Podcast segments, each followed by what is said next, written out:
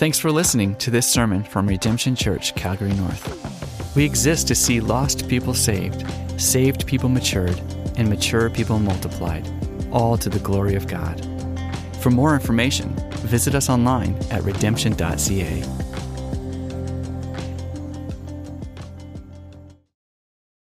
Okay, you may have a seat. Love, I love the the fellowship with one another. Um, the mass exodus, known as Redemption Kids, and uh, grade oneers.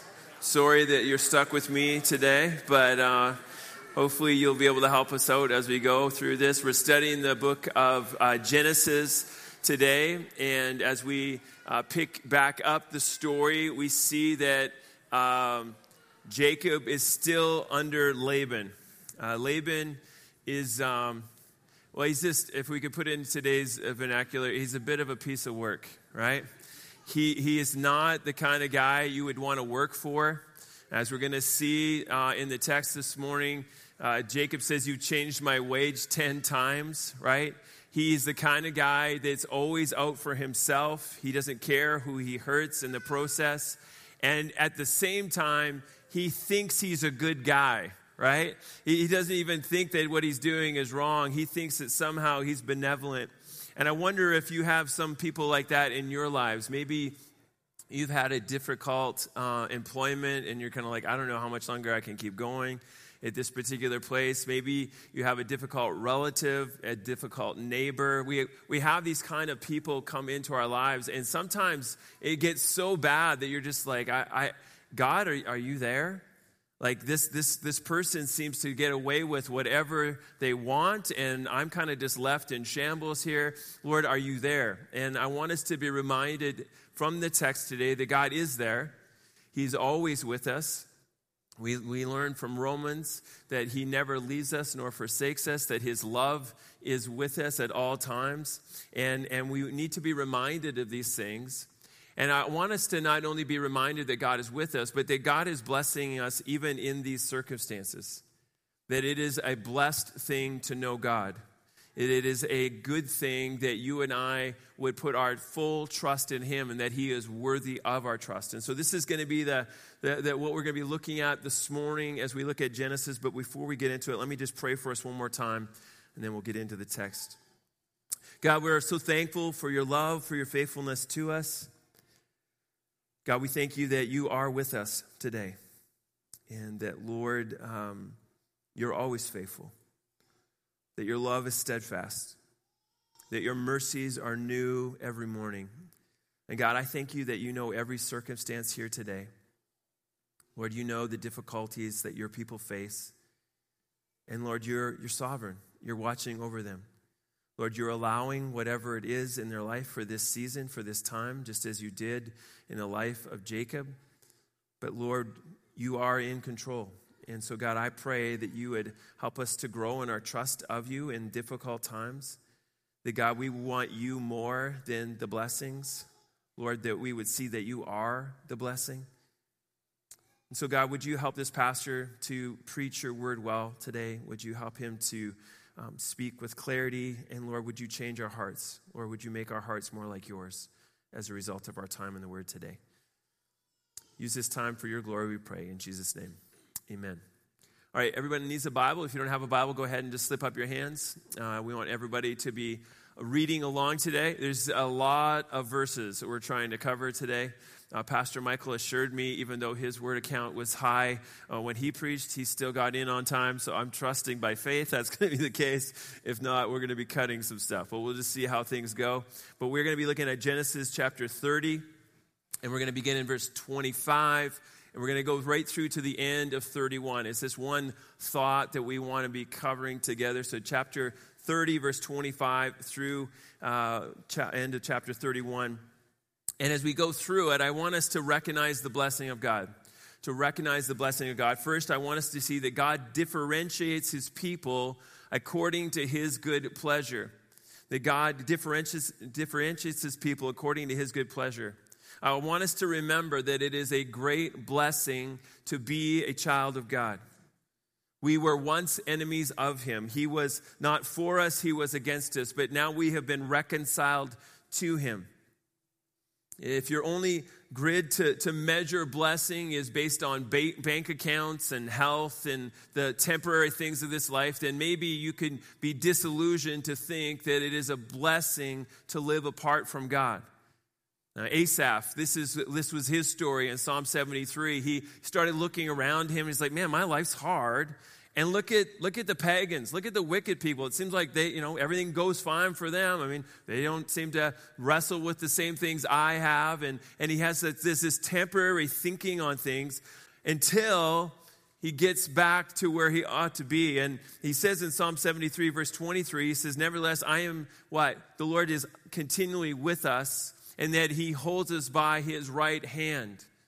He, he, he's like, I, don't, here's the one thing I do know for sure the wicked don't have this, they don't have God. They don't have God with them. He, he's not guiding them, holding their hands. And if you're in trouble this morning, if you're having difficulties, I would remind you of the fact that if you're a child of God, He is holding you by the hand. He is with you. He continues on in verse 24. He says, You guide me with your counsel, and afterward you will receive me to glory.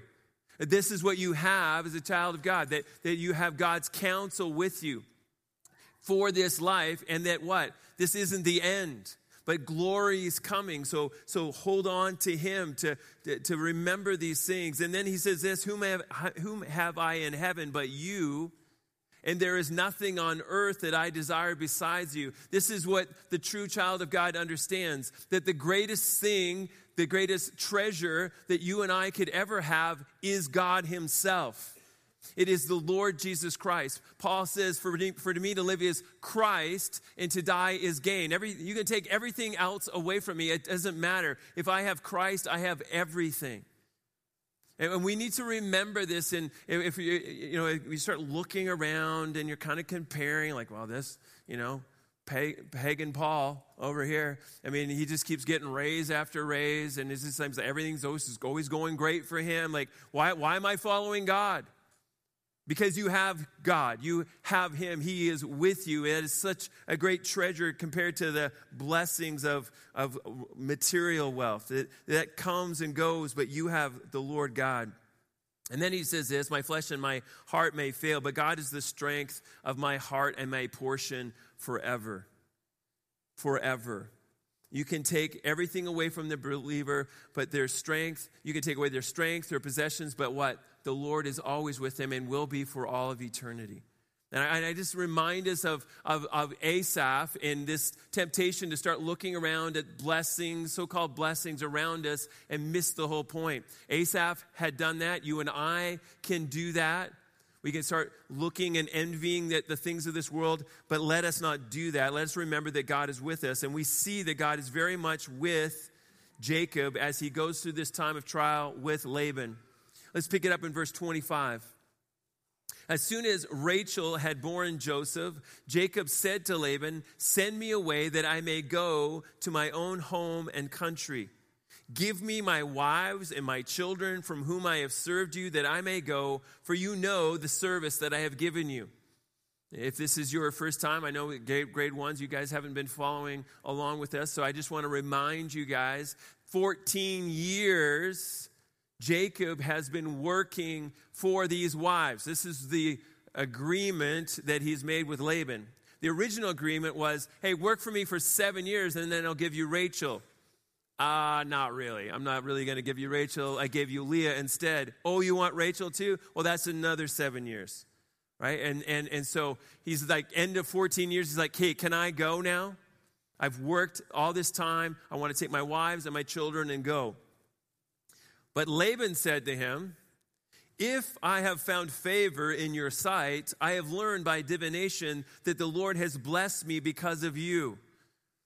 Hey, hey, hey, yeah, I mean, I, I don't know. I, don't, I didn't really hear what you said. I heard something about you leaving, but um, here's what I want you to know. If I have found favor in your sight, uh, which he clearly has not, as we read through this, but he's just trying to, you know, this is the this is Laban. Like, what can I say to appease you, to kind of make things okay, so that you'll do what I want you to do? And oh, by the way, I've learned by divination and, and commentators, really commentators were not really helpful this week. It was one of those weeks like, thanks a lot. Like, I, you know, do you have anything for me?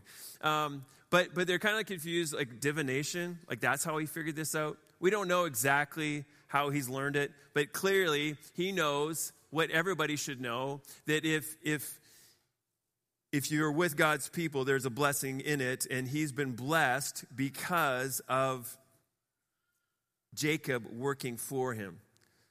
And so he's determined this, he's found this out.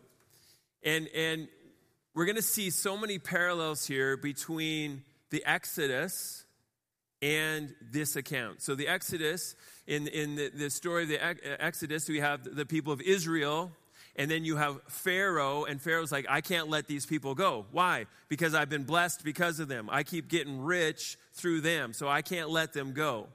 So too with Laban. We're going to trace that through but till the end of the sermon today. But Laban's like, hey, you can't go.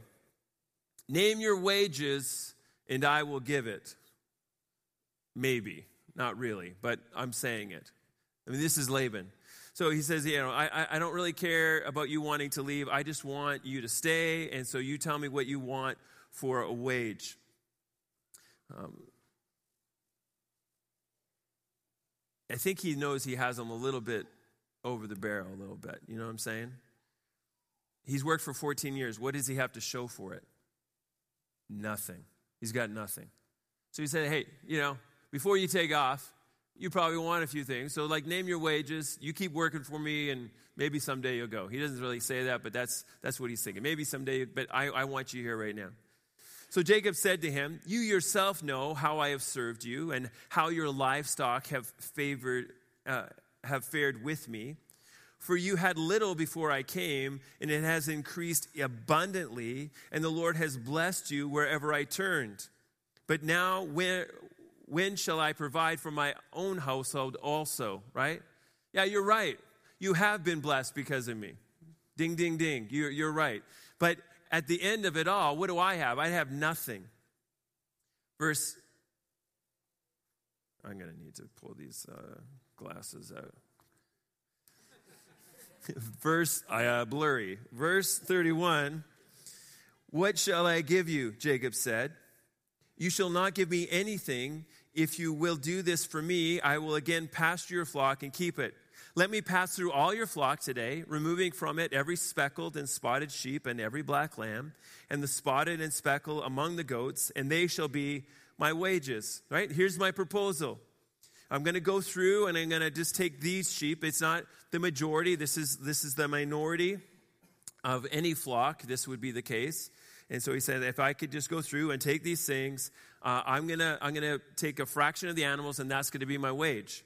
So my honesty will answer for me later. When you come to look into my wages with you, everyone that is not speckled and spotted among the goats and black among the lambs, if found with me, shall be counted stolen. Right? So this is a easy way to do it. I'll, I, I, you can come and you can look at any time you want, and if you see any sheep that are not these, then you know that I've stolen from you. So this is the way we'll work it out.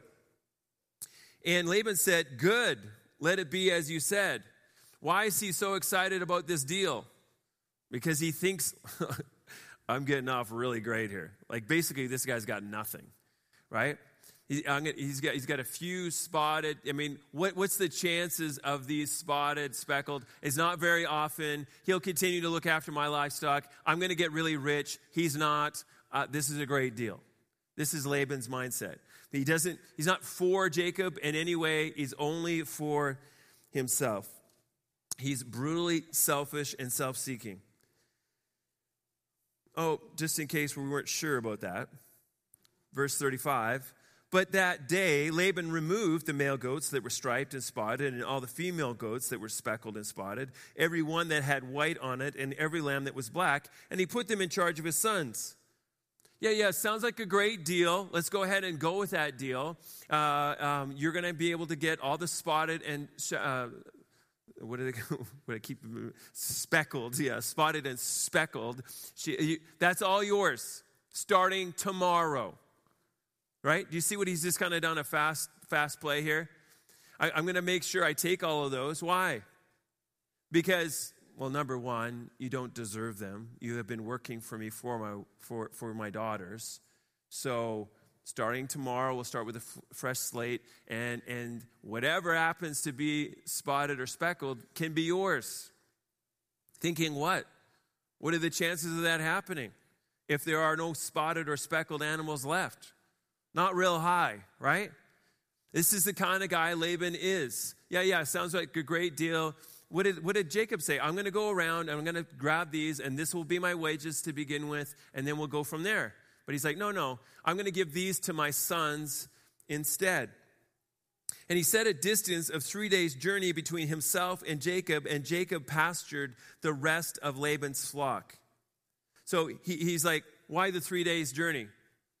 I'm going to make sure that you don't take any of my sheep, right? Any of my goats. I, have t- I've stolen these basically away from you, and now I'm going to make sure that you don't come back at night and grab some of them. I'm going to be a three days journey. What he doesn't know is he's playing right into Jacob's hand. So now Jacob gets to work. Verse 37 Then Jacob took fresh sticks of poplar and almond and plane trees and peeled white streaks in them, exposing the white of the sticks. He set the sticks that he had peeled in front of the flocks in the troughs, that is, the watering places where the flocks came to drink. And since they bred when they came to drink, the flocks bred in front of the sticks, and so the flocks brought forth striped, speckled, and spotted. Right? Any farmers here? Obviously, this is what happens, right? Again, it's like, okay, what's happening here? It would seem, now this is, I found this probably the most fascinating part. Remember, the whole uh, Esau thing means what? Red? And he tricked him with what? Red stew. What does Laban mean? White. It also means poplar, right? So, in a very similar way, he is going to have his way uh, with these um, goats and sheep. Now, some think this is superstition. It, it, very well could be. This is some kind of superstition that he's like, you know, it was known at that time. This is what you do if you want to make these things happen. Some think he just is really smart when it comes to animals. Like he's like, um, Hamilton says this. He says that, uh, thinks that God has given a Jacob a, a knowledge of zoology that is far from primitive. The flock tended by Jacob had only monochrome animals in respect of phenotype. As regards to genotype, however, a third were pure monochromes, uh, and then th- uh, two thirds were heterozygotes, heterozygotes, that's easy for me to say, who contained the gene of spottedness. By crossing the heterozygotes among themselves, Jacob would produce, according to the laws of heredity, 25% spotted sheep. So he's like, no, no, he, he knows what he's doing, and this is why this is coming about. At the end of the day, what we're going to find out next chapter is that it has nothing to do with anything that, that Jacob is doing. It is only happening because God is sovereign and he's making it happen. Right? So whether Jacob thinks that he is somehow manipulating the situation through this these peeling of the, the sticks or not, we don't know. But but he's doing it. He, he he's doing what he thinks he can do to make this happen. But again, we're going to see next chapter, God is the one who's actually doing it. Verse 40 And Jacob separated the lambs and set the faces of the flocks toward the striped and all the black in the flock of Laban. He put his own droves apart and did not put them with Laban's flock. Whenever the stronger the flock were breeding, Jacob would lay the sticks in the troughs before the eyes of the uh, flock, that they might breed among the sticks. But for the feebler of the flock, he would not lay them there. So the feebler would be Laban's and the stronger Jacob's, right? J- Jacob's like unabashedly seeking to grow his own flock, right? It's time for me to make my money now. So, stronger ones, uh, he's, he's breeding with stronger ones, feebler ones. Hey, guess what? You're part of this flock over here, okay? And, and, and, and in doing this, he, becomes very wealthy. Thus, the man increased greatly and had large flocks, female servants and male servants, and camels and donkeys. In other words, it's not, he's, he's getting enough money now that he's accumulating beyond the goats and the sheep. He's able to afford to buy things like camels and donkeys and servants. And so he, he you know, in, in reading just this verse, you would think, man, he's manipulated the system. But look with me down to 31 9. And we read this as he describes to his wives what's actually happened. He says, Thus God has taken away the livestock of your father and given them to me. Given them to me. Just as it was not the mandrakes that caused Rachel to be pregnant, to which she acknowledged, neither was it Jacob's ingenuity nor superstition that brought about his becoming wealthy. It was the work of God that made this happen the Lord had answered what he said he would do for Jacob back at Bethel, right?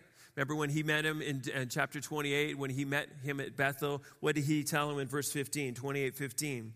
Behold, I am with you, and you will and will keep you wherever you go, and will bring you back to this land. For I will not leave you until I have done what I have promised to you. He has promised blessing to him, and so now he is doing that, and he's about to send him back to his homeland.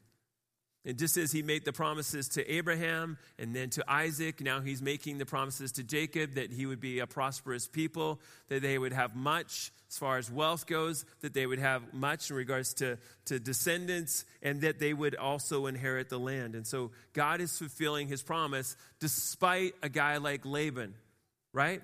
Laban thinks that he is he's in control. He's not in control. God is in control. Sometimes you become the target of persecution in one way or the other. Does that ever happen to you?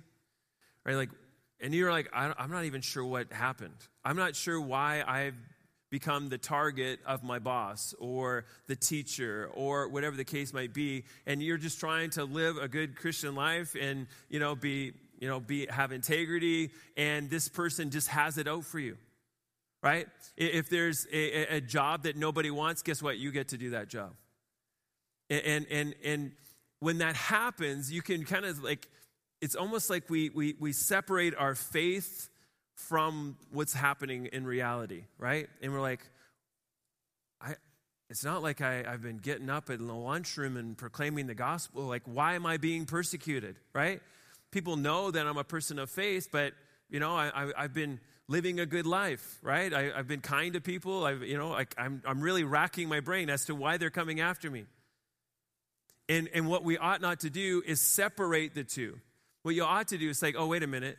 Um, did they do that to Jesus? Did they like treat him wrongly for absolutely no reason? Oh, yeah, actually, that happened to him. It tells us that in John 15. John 15, Jesus says this in verse 23 Whoever hates me hates my Father also. If I had not done among them the works that no one else did, they would not be guilty of sin. But now they have seen and hated both me and my Father. He's saying, Listen, look at all the great things that I have done. Guess, and what did I receive? Hate. But the word that is written in the law must be fulfilled. They hated me without cause. They hated me without cause. And you may be in that situation right now. And I would just point you to the example of Jacob and to say, God is with you. But he may allow you to be in that situation for a while. How long was Jacob in this situation?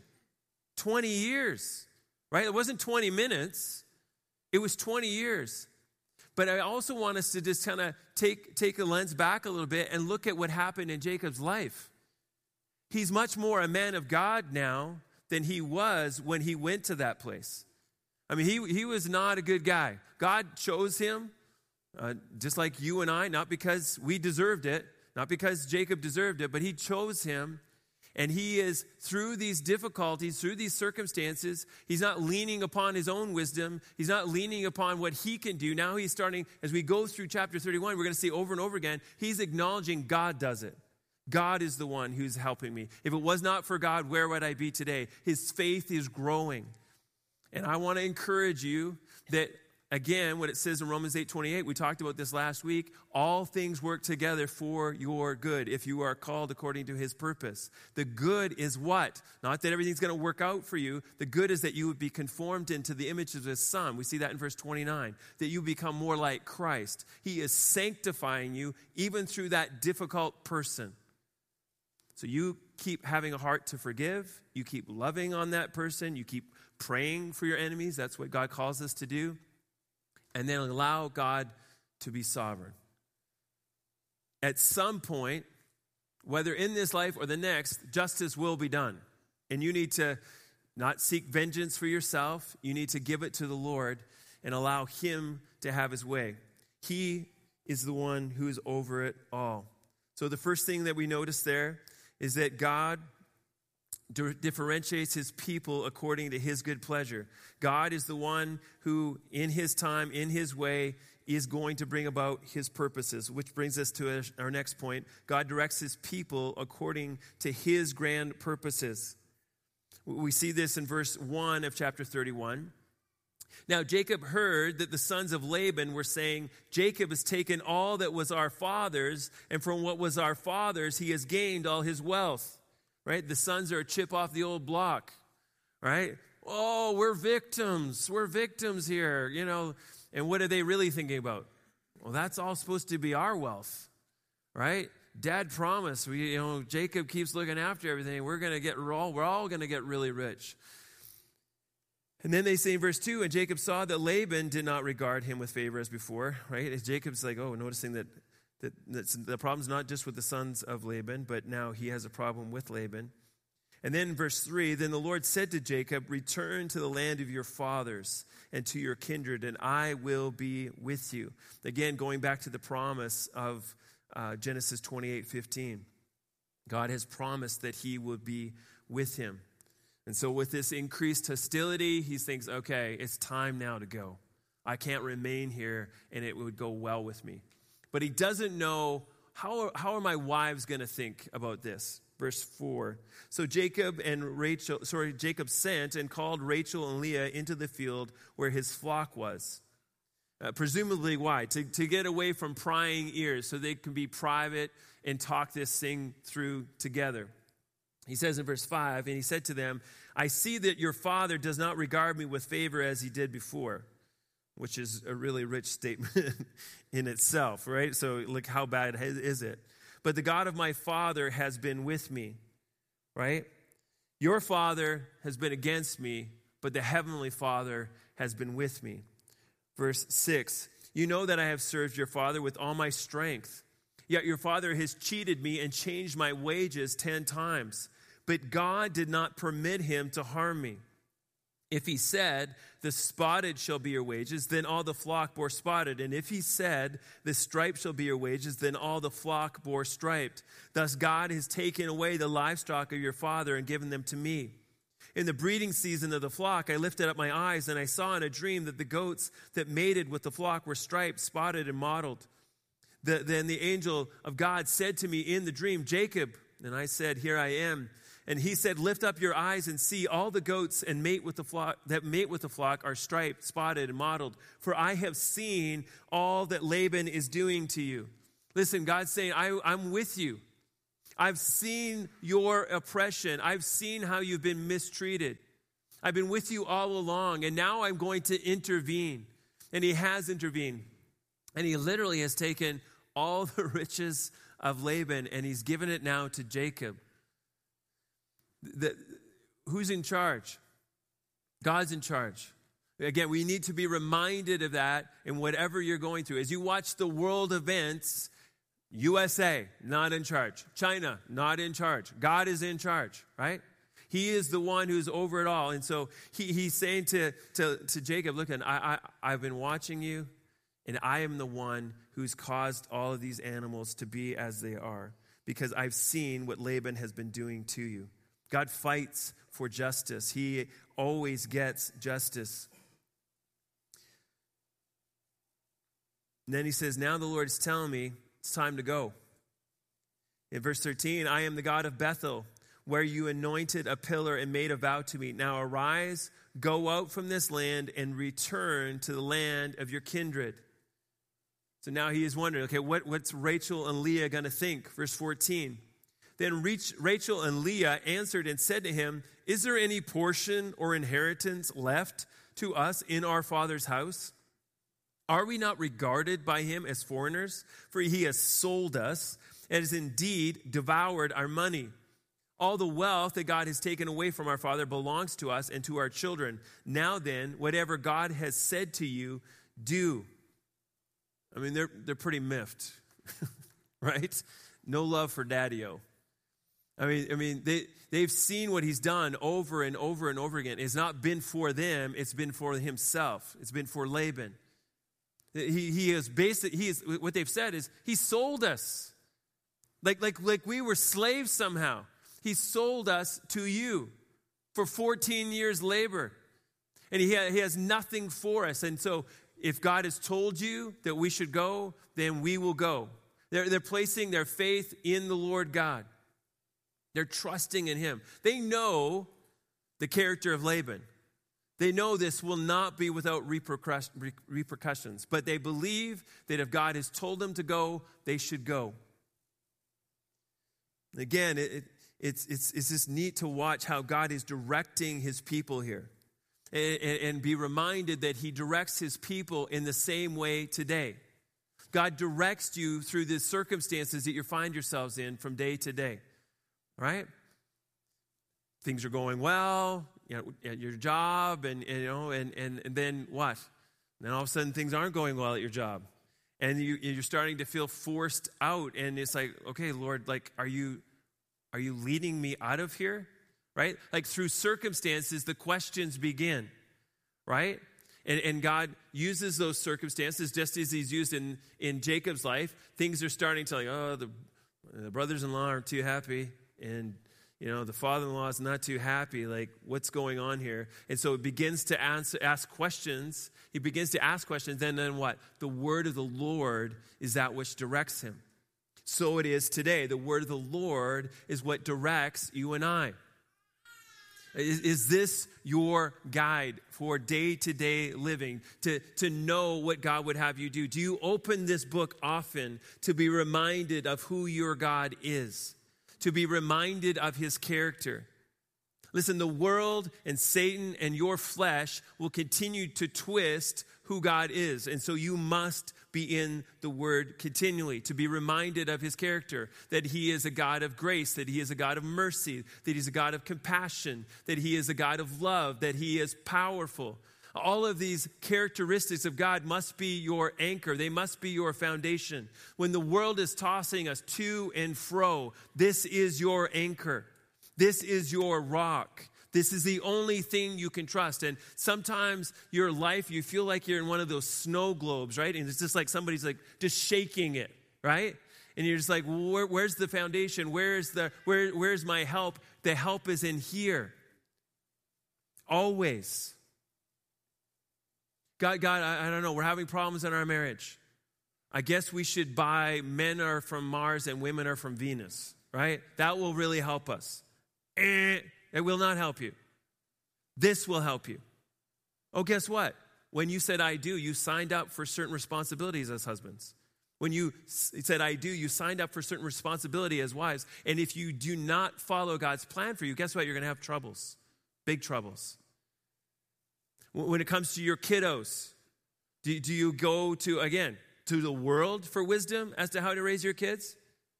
Um, maybe just watch the news. They're not doing great. Maybe we should use this, right? The Lord guides us through His Word. When it comes to your workplace, the Lord guides us through His Word. When it comes to your salvation, it is found in here. This morning, if you do not know God, then He would want you to open up this book and to find out that you are a sinner, but God is a great Savior. And if you would confess your sins, the Word of God says to us, if you would confess your sins and put your trust in Him, that he would cleanse you of your sins and cleanse you from all unrighteousness and make you, you make you his child. This is what the word of God tells us. This is the book. This is should be, you know, you should be uh, uh, as Jesus said like I got other food to eat, right? Like this should be the food you eat before any other food.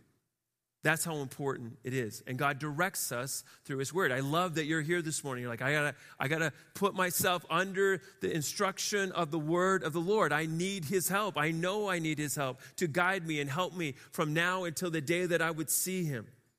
And then the last thing we see here is that He goes to His family and says, Hey, what do you think? Well, guess what? God has also given you the family of God.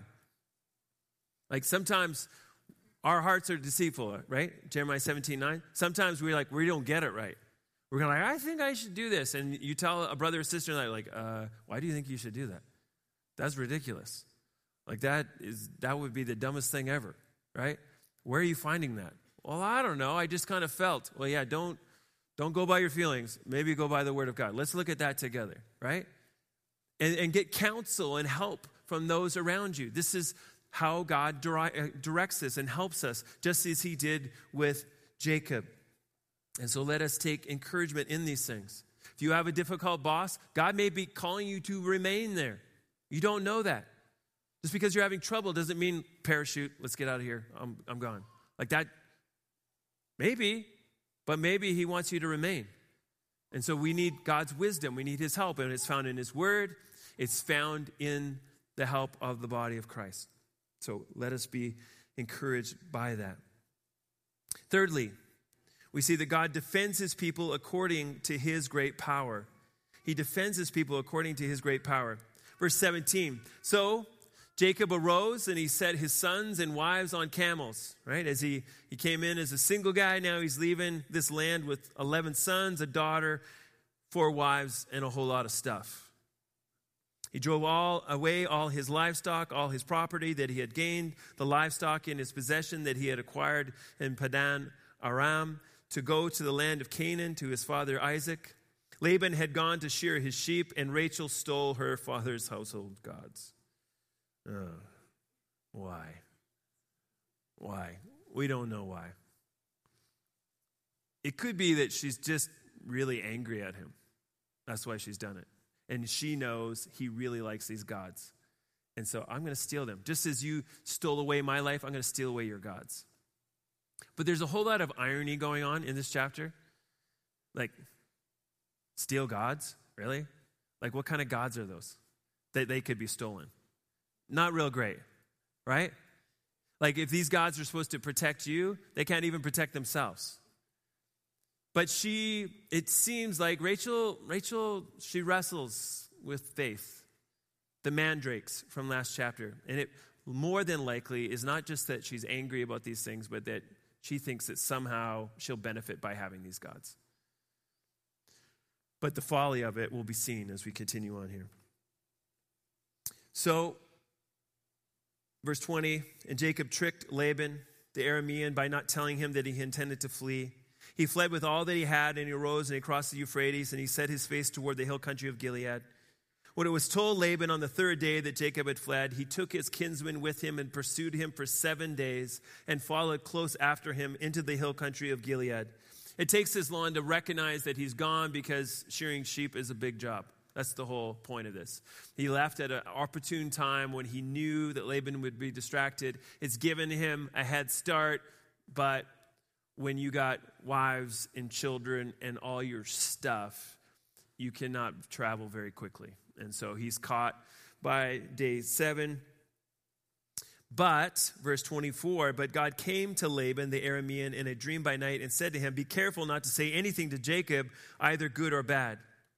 God is fighting for Jacob. He's not going to allow him to be hurt by his enemy.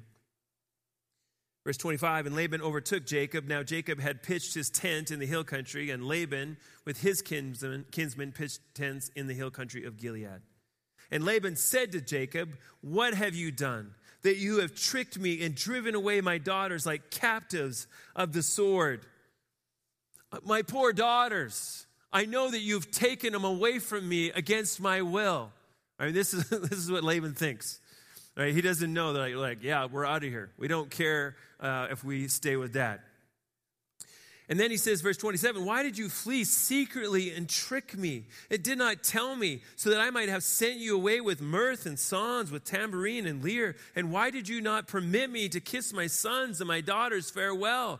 Now you have done foolishly. Does anyone think that Laban would have done any of this stuff? I just wanted to throw you guys a party kiss my kids goodbye. Like, that's all I really wanted. That's not really what he wanted. He wants to get rich through Jacob. He, that's what he really wants.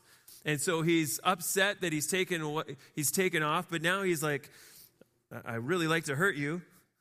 Verse 29 It is in my power to do you harm, But the God of your father spoke to me last night, saying, Be careful not to say anything to Jacob, either good or bad. And now you've gone away because you long greatly for your father's house. But why did you steal my gods? Like, I, I'm still in charge. I could hurt you. No, you couldn't. God, God has already warned you not to. And you know not to mess with God, which is ironic here, right? He knows not to go against God's will here. He's like, I know you want to go back to your folks' place, but can you, can you help me out here? Like, why did you steal my gods? Verse 31 Jacob answered and said to Laban, Because I was afraid, for I thought you would take your daughters from me by force. Why did I leave? Because I didn't think you would let me. And if I was leaving, I would be going by myself. I thought that's what actually had happened here. As far as the gods go, verse 32 anyone with whom you find your God shall not live. In the presence of our kinsmen, point out what I've that is yours and take it. Now Jacob did not know that Rachel had stolen them, right? He doesn't, he doesn't have he doesn't have no clue. I mean, he's just put a death sentence on his wife, and he, he doesn't. He thinks what? Here's Laban again. He, he wants to find an excuse to go through all my stuff so that he could be like, "Oh, you stole this from me. I'm going to take it back." Like that's he's looking. He's just looking for something. That's what Jacob thinks. He doesn't know that Rachel actually has stolen the gods. So Laban went into Jacob's tent and into Leah's tent and into the tent of the two female servants, but he did not find them. And he went out of Leah's tent and, into, and entered Rachel's. Now, Rachel had taken the household gods and put them in the camel's saddle and sat on them. And Laban felt all about the tent, but not, did not find them. And she said to her father, Let not my Lord be angry that I cannot rise before you, for the way of women is upon me. So he searched, but did not find the household gods. okay, so this whole thing is pretty humorous, right? He's trying to find his gods that have been lost. That's ridiculous, even in itself. Whether or not Rachel is actually in the way of women or not, we don't know. But as a dude, he's definitely not going to challenge that, right? And so he's like, okay, and, and, and the people that Moses is writing to, right? They're, they're, the, they're the people, same people that had been rescued out of Egypt. They're the same people who had seen that the Egyptian gods could do something, but they could not come close to what Yahweh could do. They could see that, that he was the one who rescued them. And now he's seeing, they're seeing once again, how foolish are these gods? How defiled, how meaningless are these gods that she is sitting on these gods in the way of women. I mean, if you read the rest of the Old Testament, you're like, defiled. These gods are defiled now as a result. I mean, it's just showing that these gods are ridiculous. Sarna says this it implies an attitude of willful defilement and contemptuous rejection of the idea that Laban's cult objects had any religious worth. And yet, people still worship crazy things today, do they not? I mean, I, have I've had the opportunity to go to Nepal. There's still wooden gods all over the place. I mean, you want to you want to go Old Testament on all that stuff, right? You want to tear all those things down and burn them and say, look, they're nothing. They're enslaving you. But guess what? In North America, we're no different. Oh, if I just had enough money, all my problems would be gone. I, I would be able to do whatever I wanted if I just had enough money. There's so many people worship money and wealth in our country thinking that somehow that, that will rescue them, that will give them the fulfillment they really desire. And it leaves them empty and hopeless over and over and over again. We all chase after idols. Well, Jacob's pretty upset. Again, he thinks that Laban, he just made this whole thing up. Verse 36. Then Jacob became angry and berated Laban. Jacob said to Laban, What is my offense? What is my sin that you have hotly pursued me? For you have felt through all my goods. What have you found of all your household goods? Set it here before my kinsmen and your kinsmen, that they may decide between us two. right? You're just up to your old tricks, Laban, and now you've been caught. You got nothing. And it shows that I'm a person of integrity and that you are a liar. Verse 38. These 20 years, now it's like he's got a little pent up anger over 20 years of, of, of pain here. So, these 20 years I, I, have been with you. Your ewes and your female goats have not miscarried, and I have not eaten the rams of your flocks. What was torn by wild beasts, and I did not bring it to you? I bore the loss of it myself. From my hand you required it, whether stolen by day or stolen by night. There I was. By day the, the heat consumed me, and the cold by night, and my sleep fled from my eyes. These 20 years I've seen, I've been in your house. I have served you 14 years for your two daughters, and six years for your flock, and you have changed my wages 10 times. I mean, it has been brutal working for you is what he's telling you. He's had a very, very hard life. When we get to the end of Genesis, uh, Pharaoh's like, How old are you? He's like, I'm not that old, but I look really old. He's had a hard life. This is what he's saying here. And then he says in verse 42 If the God of my father, the, the God of Abraham, the fear of Isaac had not been on my side, surely now you would have sent me away empty handed. God saw my affliction and the labor of my hands and rebuked you last night. Listen, the only reason that I have anything is because God is for me and not against me. If it was left to you, I would have had nothing. But praise God, I serve a God who is powerful and great, and He has watched over me. He is the one who has, who has given me all that I have today. I mean, Laban, Laban is such a warning to us today. We consider Laban for just a moment. He knows God.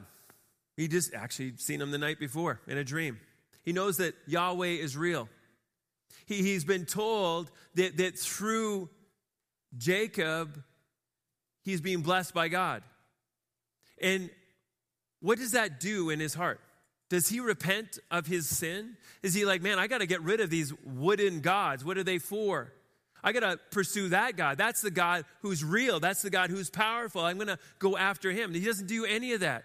Instead, he just wants the blessings. I, I just want what God can give me. How many people go to church today and have that same heart? There, there is no repentance of sin in their own lives, but they like being at church. It makes me feel good about myself. You know, I, I like some of the lessons you know, I, I, try to go to a church where they're not too preachy, right? They probably wouldn't last too long here, right? But but you know, I I, I just you know, it's good. It, it you know, I, I our marriage is better. He had some nice nice tips for things, and you know, I I, I feel like our, our we're better, better parents.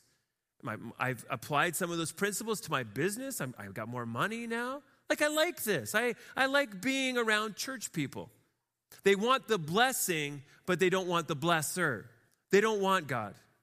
They just want what God can give them. And I would just would say to us all here this morning, like I, I pray that that's not anyone here. That, that no one can say, yeah, I just want what God can give me. I don't really care about him. But that you, could, you would say uh, wholeheartedly, God, you can take it all away from me, but as long as I have you, that's all my heart desires, as the Psalm of Asaph said. As Paul says, For to me to live is Christ and to die is gain. May that be our hearts here this morning. Well, the last thing I want us to say briefly, and last thing we want to recognize in the blessing of God, that God delivers his people according to his glorious promises. According to his glorious promises. Verse 43 Then Laban answered and said to Jacob, The daughters are my daughters the children are my children, the flock are my flocks, and all that you see is mine. But what can I do this day for, the, for these my daughters or for their children whom they have borne? I mean, he's just, I'm the victim here. You've taken everything that's mine, it's all rightfully mine. But what can I do? So let's make peace, right? There's no, again, hard heartedness, this guy. Verse 44. He's trying to make the best of a hard situation. Come, now let us make a covenant, you and I. Let it be a witness between you and me. So Jacob took a stone and set it up as a pillar. And Jacob said to his kinsmen, Gather stones. And they took stones and made a heap, and they ate there by the heap. Laban called it Jegar Sahadatha, but Jacob called it Galeed. Laban said, This heap is a witness between you and me today. Therefore, he named it the Galeed and Mizpah, for he said, The Lord watch between you and me when we are out of one another's sight. If you oppress my daughters, if you take wives beside my daughters, although no one is with us, see, God is witness between you and me. And Laban said to Jacob, See this heap and the pillar which I have set between you and me. This heap is a witness, and the pillar is a witness, that I will not pass over this heap to you, and you will not pass over this heap and this pillar to me to do harm. He's, he's, he's seeking, he can see the writing on the wall. God is for him, and what he doesn't want to be is, is to be an enemy of Jacob. And so he says, Let's have peace he, again, he's just such a tough guy to figure out. Was it real when he was like, hey, take care of my daughters? If you don't take care of my daughters, God's going to see, and he's going to take you, take you down. I mean, he says that in there. Is it just for show? We don't know. Uh, but he's saying, hey, I want peace. The God of Abraham and the God of Nahor, he says, the God of their father should judge between us. Laban is continuing to hold on to his own God, right? It's not, he's not saying that Yahweh is his God. He's saying, between your God and my God and their gods, may they judge between us. So Jacob swore by the fear of his father Isaac, and Jacob offered a sacrifice in the hill country and called his kinsmen to eat bread. They ate bread and spent the night in the hill country. Early in the morning, Laban arose and kissed his grandchildren and his daughters and blessed them. Then Laban departed and returned home. Jacob, he swears by his God, not, not by anyone else's God. He swears by his God. And now he has become his God.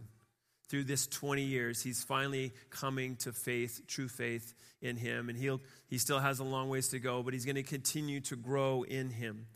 And I think as you look at the, the life of, of Laban, there's also a warning there that this guy doesn't get any better, right? When, when they first meet, you're kind of like, uh, I don't know, who's worse, Laban or Jacob? They're, they're kind of, they're peas in a pod. But we, as the years go by, you see the sanctification of him and you see this continual digression of Laban.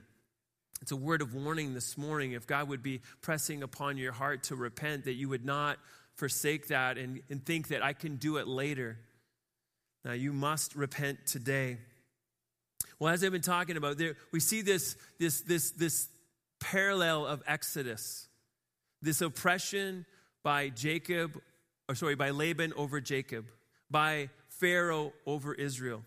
That, that the gods of that person, of Laban, and the gods of Egypt, they, they're no match for Yahweh. And he delivers his people. And they, in both cases, they come out with plunder, they come out with riches. And so it would be that they, the, the people of Israel, as they read this, they're like, oh, yeah. Like that's what God did for us as well.